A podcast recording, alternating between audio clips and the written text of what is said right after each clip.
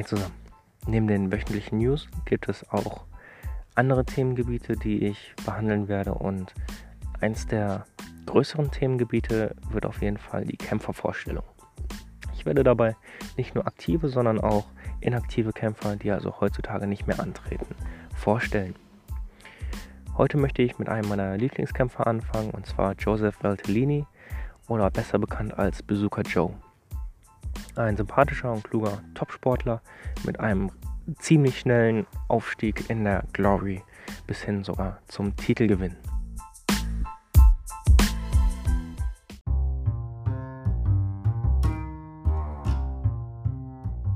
Fangen wir mit den Eckdaten an. Bazooka Joe wurde 1985 geboren und kämpfte im Weltergewicht bis 77 Kilo. Wie so viele Sportler musste er neben dem Sport auch noch arbeiten gehen. Und dies tat er als Lehrer an einer Highschool und zwar für Kinder mit Einschränkungen aller Art. Hier in Deutschland wäre das vergleichbar mit einem Sonderpädagogen. Somit bestand sein Alltag aus der ersten Trainingseinheit, der Arbeit und natürlich der zweiten Trainingseinheit. Und dies tat er auch sehr gewissenhaft, sodass sein Trainer wirklich über Jahre sagen konnte, sobald er gefragt wurde, wo Joseph ist, dass er entweder arbeiten ist oder trainieren ist. Er wusste halt rund um die Uhr eigentlich, wo Joseph sich aufhält, da er nichts anderes tat, außer arbeiten und trainieren.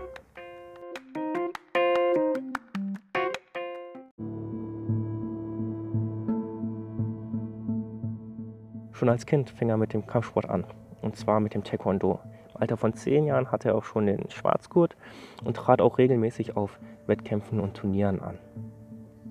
Neben dem Taekwondo gab es dann noch das Fußballspielen, das American Football und das Schwimmen. Und er wusste halt schon damals, dass er Profisportler werden möchte. Im Alter von 19 Jahren wechselte er dann vom Taekwondo ins Kickboxen Muay Thai. Vorher hatte er noch zwei Jahre BJJ ausprobiert. Da musste er aber einsehen, dass es ihm zwar Spaß machte, er aber einfach für das Stand-up gemacht war und das Stand-up auch vor allem vermisste.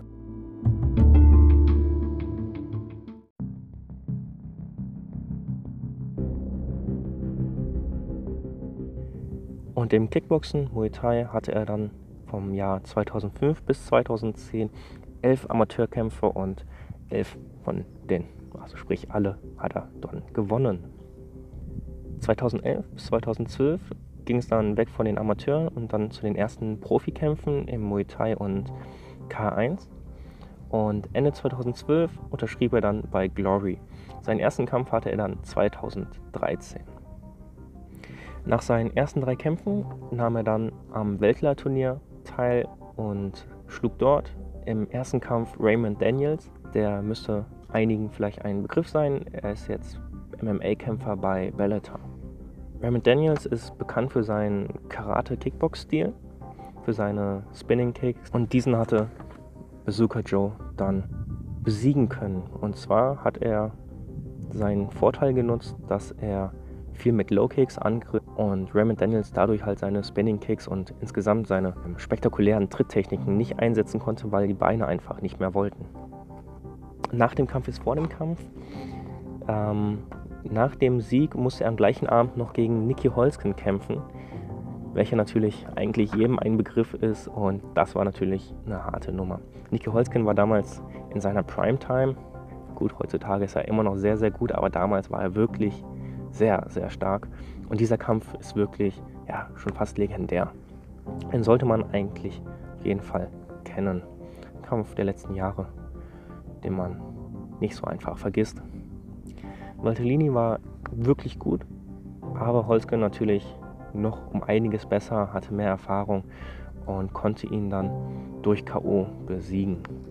Das war Bazooka Joes erste Niederlage, doch davon ließ er sich nicht zurückschrecken. Danach gab es noch einen weiteren Kampf und zwar gegen Marc de Bon und das müsste auch vielleicht dem einen oder anderen was sagen. Dieser besaß zu dem Zeitpunkt den Titel und da Nicky Holzken verletzt war, wollten die Fans auf jeden Fall, dass Bazooka Joe den Kampf bekommt, da er auch noch an Top 2 im Weltergewicht stand. De Bond, für ihn war das die erste Titelverteidigung, da er den Titel erst zwei Monate vorher erkämpft hatte. Die Titelverteidigung fand bei Glory 17 am 21. Juni 2014 statt und De Bond hatte eine K.O.-Rate von 32% bei 81 Siegen, 11 Niederlagen und einem Unentschieden. De Bond hatte eindeutig einen Längenvorteil und natürlich den Altersvorteil mit gerade mal 24 Jahren. Bazooka Joe hatte eine K.O.-Rate von 90% und einen Glory Record von 4 zu 1 im Alter von 29. Bei ihm sah man den Vorteil in seiner Aggressivität und natürlich in seiner Ringintelligenz. Der Kampf war für beide Seiten sehr hart und DeBond war sehr, sehr stark mit dem Knie, oft eingesprungen. Bazooka Joe hat viel mit den Schlagkombis und High Kicks. Bazooka Joe musste viel mit seinen legendären Schlagkombis mit Low Kicks im Anschluss gegenhalten. Er konnte mit einer Schlagkombination und einem folgenden rechten High Kick DeBond zu Boden treten aber sobald er wieder auf dem Bein war, war er weiterhin gefährlich. Es hatte also leider nicht die erwünschte Wirkung erzielt. Bazooka Joe hat natürlich weiter Druck gemacht und ähm, mit seinen Kombinationen immer weiter versucht, ihn zu zermürben. Doch in Runde 3 wurde er dann selber mit einem Kniestoß zum Kopf niedergeschlagen. Hier kam man dann trotzdem zurück und konnte noch die restlichen Runden und die Zeit überstehen und nicht nur überstehen, sondern er hat sich in den Augen der Punktrichter den Sieg damit erkämpft und gewann, wie gesagt, dann durch Decision nach fünf harten Runden. Ein Jahr nach seinem Titelgewinn musste er leider seinen Titel abgeben von sich aus, da er einfach nicht mehr kämpfen konnte aufgrund der Nachfolgen eines Schädel-Hirntraumas des letzten Kampfes. Er hatte somit eine Profikarriere von 14 zu 2 und nach seiner Kämpferkarriere kommentiert er hier nun die Glory teilweise mit, führt Interviews im Ring, macht YouTube-Videos und leitet noch sein eigenes Gym.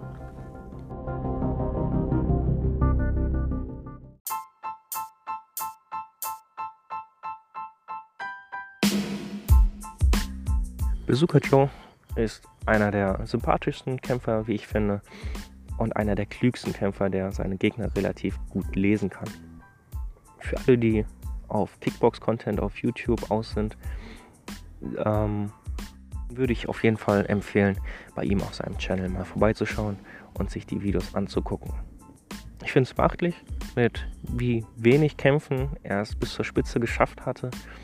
Und auf der anderen Seite natürlich traurig, warum er dann aufhören musste, als er gerade seinen Traum erfüllt hat. Das war nun soweit die erste Kämpfervorstellung. Ich hoffe, es hat euch gefallen und schreibt mir doch gerne, welchen Kämpfer ihr als nächstes gerne hättet. Bis dahin, macht's gut, baut keinen Mist und würde mich freuen, wenn ihr wieder einschaltet.